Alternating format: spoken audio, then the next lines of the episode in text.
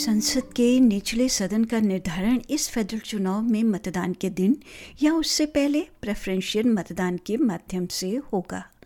सरकार बनाने वाली राजनीतिक पार्टी वो रहती है जिसने प्रतिनिधि सभा में यानी हाउस ऑफ़ रिप्रेजेंटेटिव्स में सबसे अधिक सीटें जीती हैं। एक पूरा फेडरल चुनाव आमतौर पर हर तीन साल में एक बार होता है और इसमें हाउस ऑफ़ रिप्रेजेंटेटिव सदस्यों और आधे सेनेट को चुनना शामिल होता है।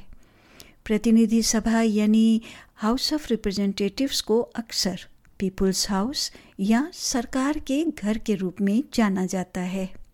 ऑस्ट्रेलियन चुनाव आयोग के इवान एकिन स्मिथ बताते हैं कि हाउस ऑफ़ रिप्रेजेंटेटिव्स के वोट को कैसे पूरा किया जाए ताकि ये सुनिश्चित हो सके कि ये मायने रखता है।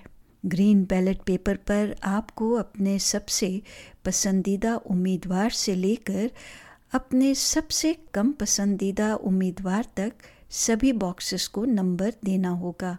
और ये वास्तव में महत्वपूर्ण है इसलिए मतपत्र पर दिए गए निर्देशों का पालन करें और वास्तव में उम्मीदवारों में उस क्रम के बारे में सोचें जिसे आप रखना चाहते हैं On the green ballot paper, you've got to number all the boxes from your most favourite candidate to your least favourite candidate.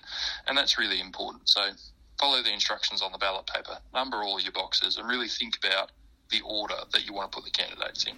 पूरे ऑस्ट्रेलिया में एक सौ इक्यावन डिवीज़न हैं और हर एक के लिए एक सदस्य चुना जाएगा।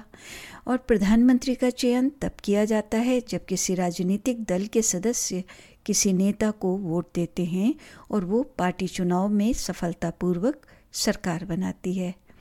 Doctor Peter Chen university of Sydney में राजनीति पढ़ाते हैं और उनका कहना है कि पिछले चुनावों के आधार पर देखें तो छोटे दलों के लिए फेडरल सीटों को सुरक्षित करना कठिन हो सकता है Some listeners might recall that in 2019, the Greens did make a big effort actually to pick up a few seats, usually um, inner city seats uh, that were held by progressive ALP members, uh, but they were actually very unsuccessful there.